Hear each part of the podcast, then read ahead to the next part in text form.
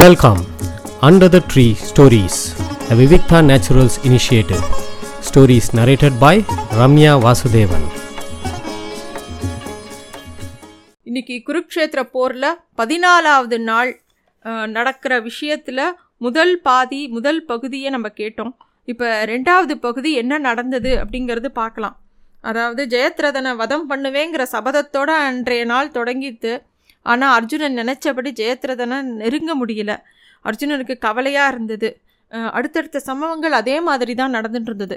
சஞ்சயனும் இந்த விஷயத்தை திருதராஷ்டனுக்கு விவரமாக சொல்லிகிட்டு இருக்கான் சாத்தியகி தொலைவிலிருந்து வரும்போதே பூரி ஸ்ரவஸுக்கு சாத்தியகியை பார்த்தவொடனே ஆத்திரமாக வருது.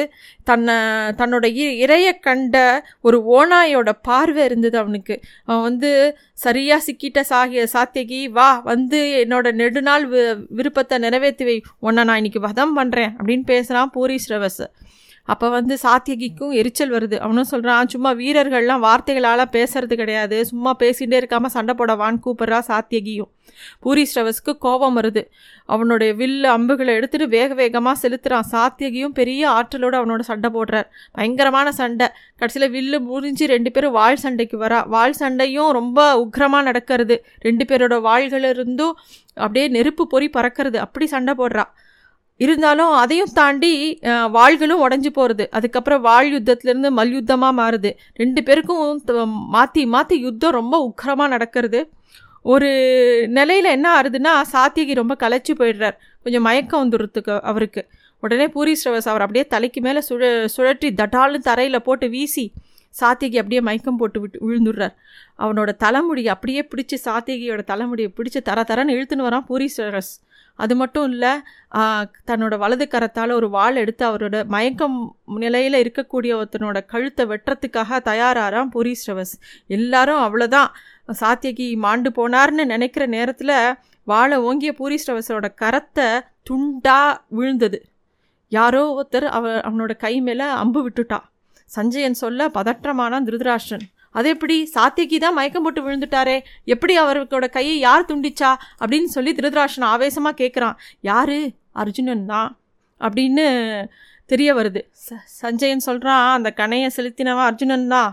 ஆனால் ஜெயத்ர ஜெயத்ரதனை நோக்கி தேடின்னு வரும்போது பார்த்தான்.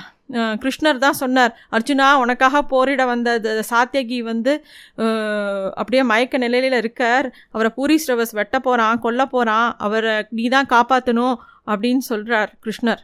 ஆனால் கிருஷ்ணனோட சொற்களை கேட்ட அர்ஜுனனுக்கு சங்கடமாக இருக்குது தன் கூட போரிடாத ஒருவன்கிட்ட எப்படி தாக்கிறது? அது யுத்த நியதி இல்லையே அப்படின்னு ஒரு நிமிஷம் யோசிக்கிறான் அர்ஜுனன்.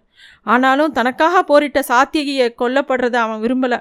உடனே அந்த அவரும் மதை மயக்க நிலையில் இருக்கிற ஒருத்தரை கொல்றதும் யுத்த நியதி கிடையாது தான் ஆனால் பூரி ஸ்ரவஸ் அதை பண்ணுறான் அதனால் தானும் அதை அவன் கையை கட் பண்ணுறதுல ஒன்றும் தப்பு கிடையாதுன்னு சொல்லிட்டு அவனோட பானத்தை பூரி ஸ்ரவஸோட கரத்தை துண்டிக்கிறதுக்கு செலுத்துகிறான் சஞ்சயனோட வார்த்தைகளை கேட்டோம்னா திருதராஷனுக்கு என்னடா இது? அப்படின்னு திடுக்குன்னு இருக்குது இது என்ன அநியாயம்? அப்படின்னு கேட்குறான் மய மயங்கி விழுந்தவனை கொல்ல முனைஞ்சதும் அநியாயம் தானே? அப்படின்னு சஞ்சயனும் கேட்குறான் அப்போ வந்து அர்ஜுனா உன்னுடைய செயல் வீரத்தை விளை விளைவிக்கிற களங்கம் உன்னோட போரிடாத ஒருத்தனை வீழ்த்துற தெரியுமா?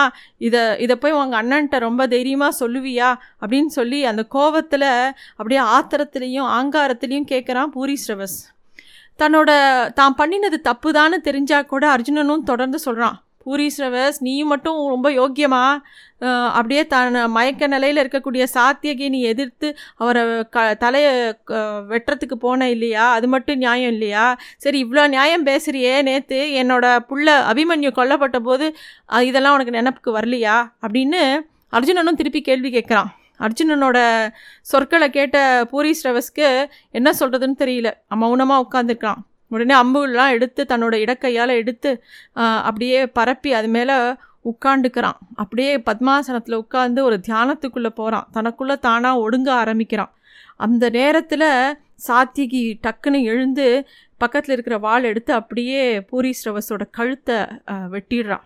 இது யாருக்குமே பிடிக்கல அங்கே இருக்கிறவா எல்லாருக்கும் எல்லாரும் அலறா. சாத்தியகியோட செயலை எல்லாரும் பழிக்கிறா.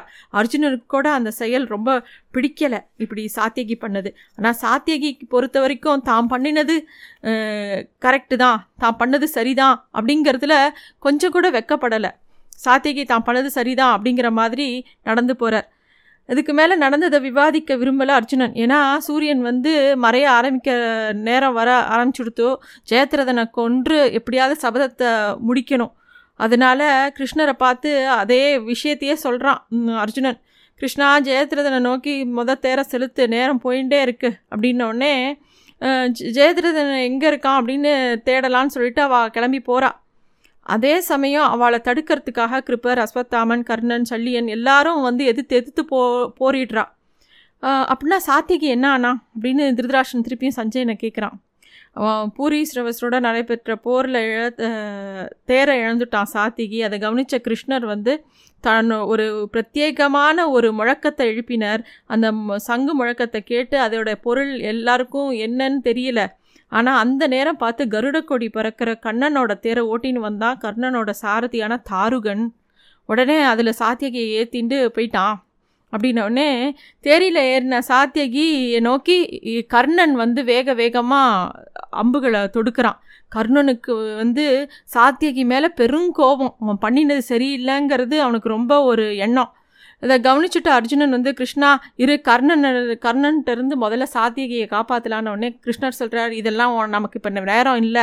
அதெல்லாம் சாத்தியகி அவன் கர்ணனை பார்த்துப்பான். நம்ம போய் கிளம்புவோம். அப்படின்னு சொல்லி அந்த இடத்த விட்டு நகர்றார் கிருஷ்ணர். கர்ணனுக்கும் சாத்தியகிக்கும் பயங்கரமான போர் நடக்கிறது. அது ஒரு பக்கம் நடந்துட்டுருக்கு. இன்னொரு பக்கம் வந்து சல்லியன் அஸ்வத்தாமன் ருஷசேனன் எல்லாருமா சேர்ந்து சாத்தியகி எதிர்க்கிறா. சாத்தியகியோட வில்லில் வந்து நிறைய அம்புகள் கொடுத்துட்டே இருக்கார். அவருக்கு கடுமையான போர் இருந்தாலும் அவர் அசராமல் சண்டை போட்டுருக்கார் அர்ஜுனன் வந்து ஜெயத்ரதனை நோக்கி போயிட்டே இருக்கான். பீமனும் ஒரு பக்கம் உக்கிரமாக சண்டை போட்டுருக்கான் இப்போ சாத்தியகியும் அவளையெல்லாம் கடுமையாக எதிர்த்துட்டு இவன இவனோட அதாவது அர்ஜுனனோட வந்து சேர்ந்துக்கிறார். இவாளோட குழு வந்து ரொம்ப பலமாக ஆரம்பிச்சுடுறது ரொம்ப பலம் வாய்ந்ததாக இருந்தது. அப்போ வந்து துரியோதனுக்கு வந்து திருப்பியும் என்ன பண்ணுறதுன்னு தெரியல. ரொம்ப கவலையாக இருக்குது அவனுக்கு. அவன் கர்ணன் கிட்டே போகிறான் எப்பயும் போல். கர்ணா ரொம்ப கடுமையாக போரிடுறாவா? மூணு பேரையும் பாரு. சூரியன் மறையறதுக்கு இன்னும் கொஞ்சம் நாழிகை தான் இருக்குது எப்படியாவது நம்ம ஜெயத்ரதனை காப்பாற்றிட்டா அர்ஜுனன் தீ குளித்து செத்து போயிடுவான். அவன் அர்ஜுனன் போயிட்டானா பஞ்ச பாண்டவர்களால் எதுவும் சண்டை போட முடியாது. அப்புறம் நம்ம தான் ராஜா. எப்படியாவது ஜெயத்ரதனை நம்ம காத்துடணும் அர்ஜுனன்ட்ட இருந்து. அதனால் சூரியன் மறையிற வரைக்கும் எப்படியாவது நம்ம இந்த விஷயத்தை பண்ணணும் அப்படிங்கிறது துரியோதனன் வந்து கர்ணன் கிட்ட சொல்கிறான் துரியோதனோட வேண்டுகோளையும் கேட்ட எல்லாரும் வந்து அதுதான் சரின்னு படுறது. கர்ணனுக்கு ஆனாலும் மனசில் வந்து வருத்தமாக இருக்குது துரியோதன் வந்து இப்படி வந்து ஒவ்வொரு விஷயத்துக்கும் தாங்கிட்ட வந்து எதையாவது வந்து சொல்லிகிட்டே இருக்கிறது. துரியோதனா உனக்காக தான் நான் வாழறேன். உனக்காக தான் நான் எதையும் செய்வேன். பீமனோட நடந்த போரில் எனக்கு கடுமையான காயப்பட்டிருக்கேன். இருந்தாலும் உனக்காக ஏதோ அர்ஜுனனை எதிர்த்து போகிறேன் அப்படின்னு சொல்லிவிட்டு கர்ணன் அந்த இடத்த விட்டு நகர்ந்து போயிடுறான். ஆனால் வில் அம்புகள் ஒரு ஒவ்வொரு பக்கமும் பயங்கர உக்கிரமாக பொழிஞ்சின்னு இருக்கு சண்டை இன்னும் நேரம் ஆக ஆக ரொம்ப உக்கிரமாக நடந்துட்டுருக்கு கர்ணன் துரியோதனன் கிருப்பர் அஸ்வத்தாமர் சல்லியன் எல்லாருமா சேர்ந்து அர்ஜுனனை எதிர்க்கிறான். நேரம் போயிட்டே இருக்குது கிருஷ்ணரா நிமிந்து நிமிந்து சூரியனை பார்த்துட்டே இருக்கார். சூரியன் அஸ்தமானம் நழ நிகழப்போகிறது அர்ஜுனனோட சபதத்தை எப்படி நிறைவேற்றுறதுன்னு யோசிச்சுட்டே இருக்கார். கிருஷ் கிருஷ்ணர் யோசிச்சுட்டே இருக்கார். திரும்பி அர்ஜுனனை பார்க்குறார். அர்ஜுனன் அவரை கவனிக்கிறான். அர்ஜுனா ஜெயத்ரதனை நெருங்கிறது ரொம்ப கடினமாக இருக்கும் போல் இருக்கு இவ்வளோ பேரையும் மீறி நம்ம போகிறதுக்கு இப்போ நேரம் இல்லை. சூரியன் இப்போ மறைய போகிறான் நீ கணையை எடுத்து தயாராக வச்சுக்கோ. ஒரு ஒரு சில நாழிகைகள் அவன் வந்து சூரியனை மறைக்க வைக்கிறேன் நான். இது என்னால் நிகழும் வேலை. அதை பார்க்க எல்லாரும் தலையை நிமிர்த்துவா அந்த நேரத்தில் ஜெயத்ரதனும் வெளியில் வருவான் அந்த நேரம் நீ வந்து உன் கடையை செலுத்தணும் அப்படிங்கிற விஷயத்த கிருஷ்ணர் வந்து அர்ஜுனனுக்கு சொல்லி கொடுத்துட்றார். கிருஷ்ணர் சொற்படியே அர்ஜுனனும் தயாராக இருக்கான். கணையை எடுத்துன்னு ரெடியாக இருக்கான் அந்த நேரத்துக்காக. அதே மாதிரி சூரியன் வந்து அஸ்தமானம் ஆறுது. எல்லாரும் பாண்டவர் படையே கலங்கி போகிறது கிருஷ்ணர் அப்படியே அழுது புரள்றார். இன்னொரு பக்கம் துரியோதனோட படை வீரர்கள்லாம் உற்சாகமாறா. எல்லாரும் வானத்தை நோக்கி தலையை நிமித்தி பார்க்குறா. ஜெயத்ரதனும் வெளியில் வரான். கவ அவனுக்கு வந்து அப்பாடா அப்படின்னு இருக்கு. தலையை உயர்த்தி சூரியனை பார்க்குறான். அதே சமயம் அர்ஜுனா அதோ ஜெயத்ரதன் கிருஷ்ணர் காமிச்சு கொடுக்குறார். கூர்ந்து கவனிச்சுருந்த அர்ஜுனன் கணையை செலுத்துகிறான் ஜெயத்ரதனோட தலை அப்படியே தனியாக பிரிஞ்சு கீழே அர்ஜுனனோட அம்பு அப்படியே அதை பிக்கிறது. சூரியன் திரு திருப்பியும் மீண்ட வெளியில் வந்துடுறது. எல்லாரும் பாண்டவர் படை எல்லாம் உற்சாகமாற அதே கௌரவ படைகள் யார் உற்சாகமாக இருந்தாலும் எல்லாரும் கதர்றா அப்போ வந்து இந்த விஷயத்த சொல்லும்போது சஞ்சயன் சொல்லிகிட்டே இருக்கான். இதை கேட்டவுடனே இடிஞ்சு போயிடுறார் திருதராஷ்டிரர் அப்போ இன்னொரு முக்கியமான விஷயம் இந்த இடத்துல நடக்கிறது. பாண்டவர்கள் படை சந்தோஷமாக இருந்தாலும் உடனே கிருஷ்ணர் வந்து எச்சரிக்கிறார். அர்ஜுனா அறுக்கப்பட்ட ஜெயத்ரதனோட தழை கீழே விழ விழக்கூடாது. மேலும் அம்புகளை செலுத்து. அது அப்படியே மேலேயே இருக்கட்டும். அப்புறம் சமத்த பஞ்சகத்தில் தவம் செய்கிற ரிதக்ஷத்ரனின் மடியில் போய் அது விழணும் அப்படிங்கிற விஷயத்த சொல்லி கொடுக்குறார் கிருஷ்ணர் அந்த நேரத்தில். கிருஷ்ணரோட சொற்களோட ஆழ்ந்த பொருள் எது சொன்னாலும் அதில் ஒரு அர்த்தம் இருக்கும்னு அர்ஜுனனுக்கு புரியறது. எந்த கேள்வியும் கேட்கல. அவர் கிருஷ்ணர் எப்படி சொன்னாரோ அதே மாதிரி அடுத்தடுத்தது நிறைய அம்புகளை தொடுத்து குறுக்க நெடுக்க அதை எங்கேயுமே கீழே விழாமல் அதை வச்சு அங்கேருந்து இன்னொரு அம்பை தொடுத்து அது அப்படியே போய் அந்த பஞ்ச சகத்தில் தவம் பண்ணுற விருத்தக்ஷத்திரனோட மடியில் விழ வைக்கிறான் அர்ஜுனன். இது எல்லாரும் ஆச்சரியமாக அந்த விஷயத்தை பார்த்துட்டு இருக்கா. இன்னொரு பக்கம் ஜெயத்ரனோட த தலை அவரோட மடியில் விழுந்தோடனே எழுந்து பார்க்குறார். கண் விழிக்கிறார் அந்த ரிஷி. அவர் எழுந்து பார்க்கும்போதே அந்த அவர் எழுந்து டக்குன்னு தன்னோட மடியில் ஏதோ விழுந்திருக்குன்னு எழுந்துக்கும் போது ஜெயத்ரனோட தலை மண்ணில் உருண்டு விழருது உடனே விழுது. ருத்தக்ஷத்திரனோடவும் இறந்து போகிறார் ஏன்னா ஏன் இந்த மாதிரி ஒரு விஷயம் நடந்ததுன்னா அதுக்கு ஒரு காரணம் ஒரு சாபம்.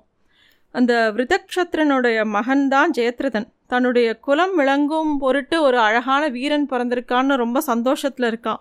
அப்போது ஒரு அசிரீரி கேட்கறது வலிமையாலும் வீரத்தாலும் சிறந்து விளங்க போகும் மகன் புகழ்பெற்ற ஒரு வீரனால் கொல்லப்படுவான் அப்படிங்கிறது தான் அந்த அசிரீரி வருது.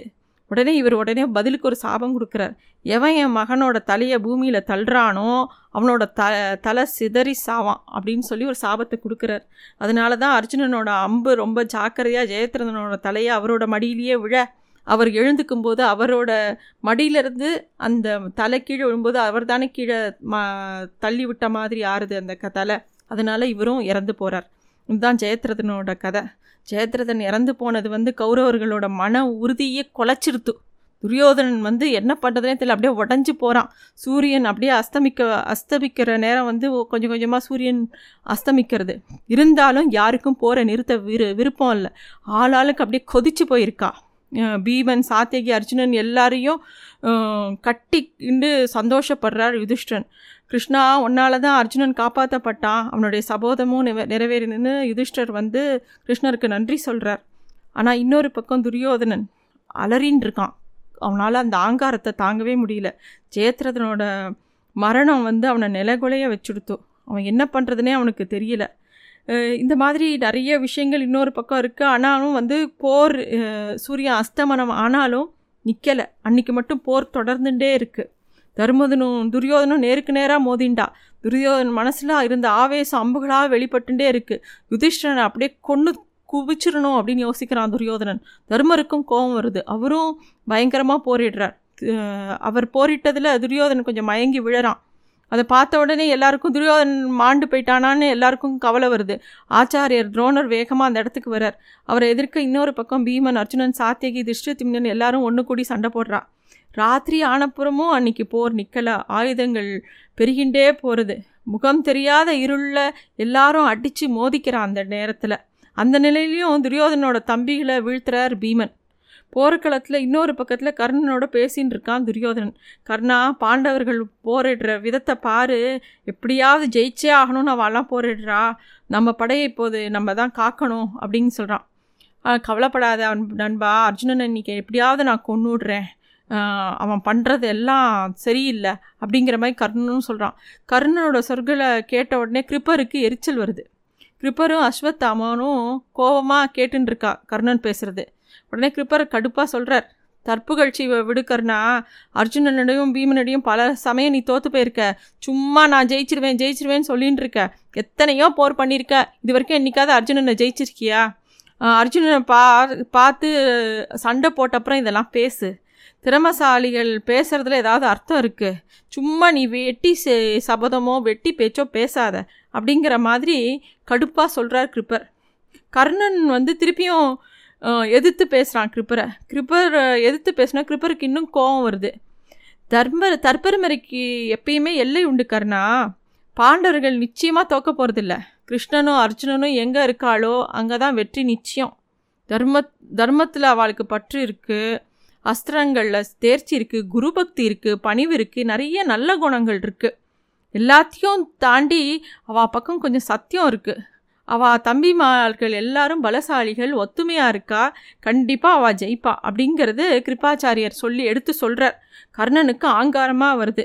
நீங்கள் சொல்கிறது உண்மைதான் பாண்டவர்களை போல வெல்ல முடியாட்டி என்ன? இந்திரன் கொடுத்த சக்தி ஆயுதம் என்கிட்ட இருக்குது அர்ஜுனனுக்காகவே அதை வச்சிருக்கேன். அவன் அதனால தான் கொல்லப்பட போகிறான் அவன் கொன்ன உடனே எல்லா பாண்டவர்களும் காட்டுக்கு போக போகிறா அதை நீங்கள் பார்க்க தான் போகிறேன் நான் இப்போ சொல்கிறதுனால உங்களுக்கு புரிய போகிறது இல்லைன்னு கர்ணன் சொல்கிறான் கர்ணனோட சீற்றத்தை பார்த்து அஸ்வத்தாமனுக்கும் ரோசமாக இருக்குது தன்னோட தாய்மாமனான கிருப்பரை வந்து அவன் அப்படி பேசுகிறானேன்னு அஸ்வத்தாமனுக்கும் எரிச்சல் வருது. நான் அஸ்வத்தாமனும் கடுப்படிக்கிறான். கர்ணா அர்ஜுனன் வீரன் என்றால் உனக்கு என்னங்க வலிக்கிறது? அந்த உனக்கு தான் கர்வமும் தற்புகழ்ச்சியும் நிறையா இருக்குது இப்போ பாரு உன்னை பற்றியே நீ ரொம்ப பெருமையாக பேசிக்கிற. கண்ணனோட அன்பை பெற்றவனும் சிவபெருமான்கிட்டேருந்து பாசுபாஸ்திரம் வச்சுன்னு இருக்கான் அர்ஜுனன். உன்கிட்ட ஒரு அஸ்திரம் இருக்குன்னு பேசிக்காத அவன்கிட்டயும் அஸ்திரம் இருக்குது அப்படிங்கிறத எடுத்து சொல்கிறான் அஸ்வத்தாமன். இதை இது வா ரெண்டு பேருக்குள்ளேயும் சண்டை வரதை. பார்த்தோன்னே துரியோதனுக்கு கவலையாயிடுது என்னடா இது? நமக்குள்ளேயே சண்டை போட்டுண்டா அப்புறம் எப்படி எதிரியை தோக்கடிக்கிறது அப்படின்னு சொல்லிட்டு அந்த இடத்துல வந்து சமாதானம் பண்ணி ரெண்டு பேரையும் பிரித்து விடுறான் துரியோதனன். அஸ்வத்தாமன் துரியோதனன் சொன்னப்புறம் கொஞ்சம் அமைதியாகிறான் கர்ணன் வந்து இன்னொரு பக்கம் சண்டை போட ஆரம்பிக்கிறார். பாண்டவர் படையே எல்லார் மேலேயும் இருக்கிற கோவத்தையும் அந்த பாண்டவர் படம் மேலே காமிக்கிறான் கர்ணன். அவனோட அம்பு எடுக்கிறதோ தொடுக்கிறதோ யாருக்குமே தெரியல. ஒவ்வொரு பக்கமும் மரண ஓலம் தான் இருக்குது கர்ணன் போகிற இடம்லாம். அதை கவனித்த அர்ஜுனன் வந்து கிருஷ்ணர்கிட்ட வந்து சொல்கிறார் நேராக அவங்கிட்ட விடுங்கோ நான் இன்னைக்கு கர்ணனை தொலைச்சி கட்டிடுறேன் அப்படிங்கிற மாதிரி அர்ஜுனன் சொல்கிறான் அதே சமயம் அஸ்வத்தாமனை நெருங்குறார் துரியோதனன். துரியோதனன் சொல்கிறான் நீ நீ ஆச்சாரியனோட புத்திரன். எங்களுக்கு தங்கை உங்களோட தந்தை தந்தை தான் எங்களுக்கும் குரு. அது மட்டும் இல்லை ஆச்சாரியனோட புத்திரனுக்கு கொடுக்க வேண்டிய மரியாதையெல்லாம் உனக்கு கொடுத்து வச்சுருக்கோம். நீங்கள் நினச்சா கண்டிப்பாக வெற்றி பெற முடியும். நீங்கள் தான் அதை நினைக்கணும் அப்படிங்கிற மாதிரி சொல்கிறான் துரியோதனன். வாழைப்பழத்தில் ஊசி ஏற்றுற மாதிரி அதாவது உனக்கு வந்து சண்டை போட எண்ணம் இல்லை நீ சும்மா இருக்க அப்படிங்கிற மாதிரி அஸ்வத்தாமன்ட்ட போய் பேசுகிறான் துரியோதனன். உடனே அஸ்வத்தாமனுக்கு புரிஞ்சுடுத்தவன் என்ன சொல்ல வரான். உன் சந்தேகத்தை விடு துரியோதனா இனிமேல் நடக்கிறத பாரு அப்படின்னு சொல்லிட்டு வேகமாக பாண்டவர்களோட படையை நோக்கி அஸ்வத்தாமனும் ரொம்ப ஆங்காரத்தோடு போய் சண்டை போட ஆரம்பிக்கிறான். தீவட்டிகளெல்லாம் ஏத்திண்டு அன்றைக்கி அந்த வெளிச்சத்தில் எல்லாரும் சண்டை போடுறான் சூரியமான சூரியன் அஸ்தமானத்துக்கு அப்புறமும் பயங்கரமாக ஒவ்வொரு பக்கமும் சண்டை நடந்துகிட்டே இருக்குது வீரர்களே துணிந்து போர் செய்யுங்கள் அப்படின்னு சொல்லி ஒவ்வொரு பக்கமும் பஞ்ச பாண்டவர்கள் தன்னோட சுற்றி இருக்கிற எல்லா வீரர்களையும் உற்சாகப்படுத்திகிட்டே இருக்கிறான். பகலில் நடந்ததை விட ராத்திரி இன்னும் பயங்கரமாக நடக்கிறது தோறு. இந்த கிருதவர்மாவை எதிர்த்து போரி போரிடுறார் தர்மபுத்திரன். தர்மபுத்திரனுக்கும் அவருக்கும் பயங்கரமாக சண்டை வருது. இன்னொரு பக்கம் பீமனோட மகனான கடோத்கன கஜன் வரான். கடோத்கஜனை எதிர்க்கிறது யாருன்னா அஸ்வத்தாமன். இன்னொரு பக்கத்தில் வந்து துரியோதனனும் பீமனும் சண்டை போட்டுருக்கா கர்ணனோட கல கணைகளை சகாதேவனால் எதிர்க்க முடியல. ஒரு முக்கியமான கட்டத்தில் சகாதேவனை கொல்ற அளவுக்கு போயிடுறான் கர்ணன். இருந்தாலும் குந்தி கிட்ட எப்படி அவர் வந்து வாக்குறுதி கொடுத்துருக்கானோ அதனால் சகாதேவனை கொல்லாமல் விட்டுடுறான் சகாதேவனுக்கு அப்படியே ரொம்ப வெக்கமாக போயிடுறது. அந்த அதனால் அந்த இடத்த விட்டு நகர்ந்து போயிடுறான். பயங்கரமாக கோர தாண்டவம் அன்னைக்கு சண்டை. எல்லார் பக்கமும் ஒரே சண்டையான சண்டை நடக்கிறது. ஆச்சாரிய துரோணரையும் கர்ணரையும் கிட்ட வரான் துரியோதனன் திருப்பி. வழக்கம் போல் துரியோதனன் கோவிச்சுக்க ஆரம்பிச்சிட்டான். யாராலையும் எதிர்க்க முடியாத மாவீரனான உங்களை மீறி நம்ம சேனையை திற திணறடிக்கிற இந்த பஞ்ச பாண்டவர்கள். அர்ஜுனன் நம்முடைய படையில் சிதறடிச்சுன்னு வந்து ஜெயத்ரதனை கொண்டுட்டான் அவங்க கண்ணு முன்னாடியே. இந்த இரவு போர்லேயும் என்ன நடக்கிறதுன்னு பாருங்க நமக்கு தான் சேதம் ஜாஸ்தி இருக்குது உங்களால் பஞ்ச பாண்டவர்களை எதிர்த்து போர்விட முடியாதுன்னு சொல்லியிருந்தா நான் உங்களை வற்புறுத்திருக்கவே மாட்டேனே. இங்கே வந்து நீங்கள் உங்கள் ஆற்றலை வெளிப்படுத்தவே இல்லையே அப்படின்னு வழக்கம் போல் துரியோதனன் பழைய பாட்டே பாடுறான். வந்து துரோணர்கிட்ட வந்து. இதனால் இன்னும் ஆத்திரம் வருது துரோணருக்கு. இன்னும் வேக வேகமாக துரோணரும் கர்ணனும் சண்டை போடுறா. ஆச்சாரியர் கர்ணன் நடத்திய ஆக்ரோஷ தாக்கத்தினால பாண்டவர் படை அப்படியே சிதறி ஓடுறது. ஆனால் பீமன் திருப்பியும் படைகளை திரட்டி திரட்டி கொண்டு வரான். இப்படியே சண்டை ஒவ்வொரு பக்கமும் கடுமையாக நடந்துட்டுருக்கு துரோணரையும் கர்ணனையும் கண்டு படைகள் கலங்கி கலங்கி போகிறது பாண்டவர்கள் படைகளை வந்து எப்படி சரி பண்ணுறதுன்னு யோசிச்சுட்டு இருக்கார் அர்ஜுனன். இதை கவனிக்கிற அர்ஜுனன். கிருஷ்ணா நம்ம படைகளை வா ரொம்ப பதறடிக்கிறா. கர்ணன் கிட்ட போகலாம். அப்படின்ன உடனே கிருஷ்ணர் சொல்கிறா அர்ஜுனா நான் பார்த்துட்டு தான் இருக்கேன் கர்ணன் என்னெல்லாம் பண்ணுறான்னு சொல்லிட்டு. ஆனால் இப்போ போய் கர்ணனை எதிர்க்கிறதுக்கு உண்டான சமயம் இது கிடையாது. நான் எப்போ அவனை எதிர்க்கணும்னு எனக்கு சொ சொல்கிற சொல்கிறேனோ அன்னைக்கு நீ அவனை பண்ணலாம். இப்போ கடோத்கஜன் என்ன பண்ணுறான் அவனை அவகிட்ட ஏவி விடுன்னு சொல்கிறான் கடோத்கஜன்ட்ட போய் கிருஷ்ணரும் சொல்கிறார் கடோத்கஜா நீ பெரிய வீரன். மாயப்போர் புரிவதில் நீ பெரிய ஆள். நீ போய் கர்ணனை நீ தான் எதிர்கொள்ளணும் அப்படின்னு சொல்லி கிருஷ்ணர் எடுத்து கொடுக்குறார். கிருஷ்ணனுக்கு வார்த்தைகளை கேட்ட கடோத்கஜன் வேகமாக கர்ணனை நோக்கி போகிறான் கர்ணனோ பாண் பாண்டவர் படை உச்சி பாண்டவர் ப படையில் அப்படியே போட்டு தாக்கி தள்ளின்னு இருக்கான். கர்ணன் மேலும் மேலும் ஆவேசமாகறான் பயங்கரமாக சண்டை நடி நடந்துகிட்டே இருக்குது உடனே கடோத்கஜனும் அந்த இடத்துக்கு வரா. பயங்கரமாக போர் பண்ணுறான் கடோத்கஜன். அந்த இடத்துக்கு வந்து ஹலாயுதன் அப்படிங்கிற ஒரு அசுரன் வரான். அவன் யாருன்னா ஏக சக்கராபுரத்தில் பீமனோடால் கொல்லப்பட்ட பகன் என்ற பகாசுரனோட சகோதரன் தான் இந்த ஹலாயுதன். அவனும் வந்து எப்படியாவது பீமனை கொன்று பழுத்தீக்கணும் அப்படின்னு சொல்லிட்டு தான் கௌரவர்களோடு சேர்ந்து இந்த குருக்ஷேத்திர போரில் பங்கெடுத்துக்கிறான். அப்போ வந்து கடோத்கச்சனை பார்த்தவொடனே அவனுக்கு ஒரு எண்ணம் தோன்றது. பீமனை நேரடியாக கொல்றதை விட அவனோட மகனான கடோத்கச்சனை கொன்னா அந்த வலி இன்னும் ரொம்ப ஜாஸ்தி இருக்கும் இல்லையா பீமனுக்கு. அதனால் கடோத்கஜனை வதம் வதம் பண்ணலான்னு சொல்லிட்டு இந்த ஹலா இதனும் க கடோத்கஜனுக்கு சமமாக நிறைய மாயாஜால போர் புரியக்கூடிய வல்லமை படைத்தவன் அவன். அதனால் பயங்கரமாக சண்டை போடுறான். ஒவ்வொரு பக்கமும் அந்த மாயாஜாலத்தினால எங்கே இருக்கானே தெரியலை. அவள் கண்ணுக்கே தெரியாமல் நிறைய வீரர்கள் செத்து போகிறா ஒவ்வொரு பக்கமும் பயங்கரமான அழிவு வருது. இதை பார்த்து துரியோதனனுக்கு கவலை ஆயிடுது. என்னடா இது? எங்கே ஆள் இருக்கான்னு தெரியலையே. திடீர் திடீர்னு நல்லா இருக்கிற வீரர்கள்லாம் மயக்கம் போட்டு விழுந்து செத்து போகிறாளே அப்படின்னு. அப்போ வந்து என்ன பண்ணுறதுன்னு தெரியாமல் நேராக கர்ணன்ட்ட போய் சொல்கிறான் கர்ணா அர்ஜுனன் அப்புறம் பார்த்துக்கலாம். முதல்ல இந்த பீமனோட மகனை பாரு. அவன் பெரிய அழிவை பண்ணின்னு இருக்கான் அவன் படைகளுக்கு. அவனை முத தொலைச்சி கட்டு அப்படிங்கிறான். கடோத்கஜனும் அவனோட அரக்கர் கூட்டமும் கௌரவ படை அப்படியே நொறுக்கி தள்ளின்னு இருக்கு இந்த மாயப்போரை அதாவது கடோத்கஜன் வந்து சாதாரண போரில் மாயப்போர் நடத்துகிறான் அதை வந்து இவாளால் எதிர்கொள்ளவே முடியல. என்னதான் ஹலாயுதன் வந்தால் கூட இவாளால் அதை வந்து சமமாக சண்டை போட முடியல. விசேஷமான அஸ்திரங்கள் நிறையா பிரயோ பிரயோகித்து பார்க்குறா கடோத்கஜன் மேலே. எதுவும் சரியாக வரல. கடோத்கஜன் திடீர்னு பெரிய உருவம் எடுத்துக்கிறான். திடீர்னு குள்ளரா மாறறான். திடீர்னு ஆகாயத்துக்கு போகிறான் திடீர்னு மாறி மாறி போகிறான் நிறையா என்னெல்லாமோ அஸ்திரங்களை போட்டு பார்க்குறா. கடோத்கஜனை ஒன்றுமே பட முடியல. இதனால் கௌரவப்படை அப்படியே நில குலைஞ்சி போகிறது எல்லாரும் கர்ணா கர்ணான்னு கதறா. துரியோதனனும் அதை பார்த்து கர்ணன் கிட்ட வந்து எப்படியாவது இதை எப்படி சமாளிக்க போகிறோம் என்ன பண்ண போகிற கர்ணா உன்னுடைய சக்தி ஆயுதத்தை எடுத்து அவன் மேலே செலுத்து அவனை கொல்லு அப்படின்னு கதறான் கர்ணன் வந்து கவச குண்டலங்களை தன்னோட கவச குண்டலங்களை தானமாக கொடுக்குறான் இந்திரனுக்கு. அப்போ வந்து இந்திரன் திருப்பி அவனுக்கு இந்த சக்தி ஆயுதத்தை கொடுக்குறான். இந்த சக்தி ஆயுதத்தோட வலிமை என்னென்னா அது யாரை வேணாலும் கொன்னுடும். அதை அது கையில் எடுத்துன்னு யார் யாரை நோக்கி செலுத்துகிறாளோ அவளை கொன்னுடும் கண்டிப்பாக அது கையில் இருக்கிற வரைக்கும் கர்ணனை யாருனாலையும் கொல்ல முடியாது. அந்த உடலோட ஒட்டி பிறந்த கவசம் எவ்வளோ பாதுகாப்பு தருமோ அவ்வளோ பாதுகாப்பு தரும் கர்ணனுக்கு அந்த ஆயுதம். அந்த சக்தி ஆயுதத்தை எடுத்து கடோத்கஜனை நோக்கி விடுறான் கர்ணன். கடோத்கஜனை அது துரத்த ஆரம்பிக்கிறது. கடோத்கஜனோட எல்லா மாயங்களையும் அது தோற்கடிக்கிறது அந்த ஆயுதம். அந்த அப்படியே கடோத்கஜன் தன் த பெரிய உருவத்தை எடுத்துக்கிறான். அதையும் மீறி அந்த சக்தி ஆயுதம் அவனை வந்து அவனோட மார்பை பிளக்கிறது. பிரம்மாண்டமான பெரிய உருவத்தோட கௌரவ படம் மேலே அப்படியே விழறான் கடோத்கஜன். நிறைய பேர் அவனோட உடம்புல உடம்பு கடியில் சிக்கி இறந்து போகிறா அதாவது கௌரவ படையில். கௌரவப்பட அப்படியே ஆர்ப்பார்க்கிறது. என்னென்னா கடோத்கஜன் இறந்து போயிட்டான் மாண்டுட்டான்னு. பிதாமகர் பீஷ்மரையும் ஆச்சாரிய துரோணரையும் எதிர்த்து போரிட்ட கடோ கடோத்கஜன் கர்ணனால் கொல்லப்படுறான். யாராலையும் வெல்லப்பட முடியாத வீரமும் வலிமையும் கொண்ட அந்த அவன் அப்படியே இறந்து போகிறான் இதை கேட்ட உடனே பீமன் அப்படியே குலைஞ்சி போயிடுறான். பீமனால் அவனோட புள்ள கடோத்கஜன் இறந்து போனதை தாங்கிக்கவே முடியல. எல்லாருக்குமே தர்மபுத்திரருக்கா ஒரு பக்கம் வயிறு எரியறது ஒரு நாளைக்கு அரவான் ஒரு நாளைக்கு அபிமன்யு ஒரு நாளைக்கு கடோத்கஜன் இப்படின்னு தன்னுடைய புத்திரர்கள் எல்லாரும் இறந்து போகிறத பார்க்கும்போது பஞ்ச பாண்டவர்களால் தாங்கவே முடியல. மகனோட மரணத்தால் பீமன் அப்படியே மௌனமாக உட்காந்து அப்படியே பார்த்துட்டு இருக்கான். அர்ஜுனனுக்கு கடோத்கஜனோட மரம் மரணம் ரொம்ப பெரிய துக்கத்தை கொடுக்கறது. ஏன்னா அபிமன்யுக்கும் வத்சலாவுக்கும் கல்யாணம் நடக்கிறதுக்கு காரணமாக இருந்தவனே கடோத்கஜன் தான். கடோத்கஜன் மேலே தனி பிரியம் உண்டு எல்லாருக்குமே. அந்த அபிமன்யுவும் இறந்து போனான் கடோத்கஜனும் இறந்து போனாங்கிறத பார்க்கும்போது அவனால் தாங்க முடியல. இப்படிலாம் இப்படியெல்லாம் வந்து குழந்தையெல்லாம் செத்து போயா இந்த ராஜ்யம் நமக்கு கிடைக்கணும் அப்படின்னு சொல்லிட்டு அர்ஜுனனுக்கு மனசுக்குள்ளே அந்த எண்ணம் வருது. தாங்க முடியல அவனால்.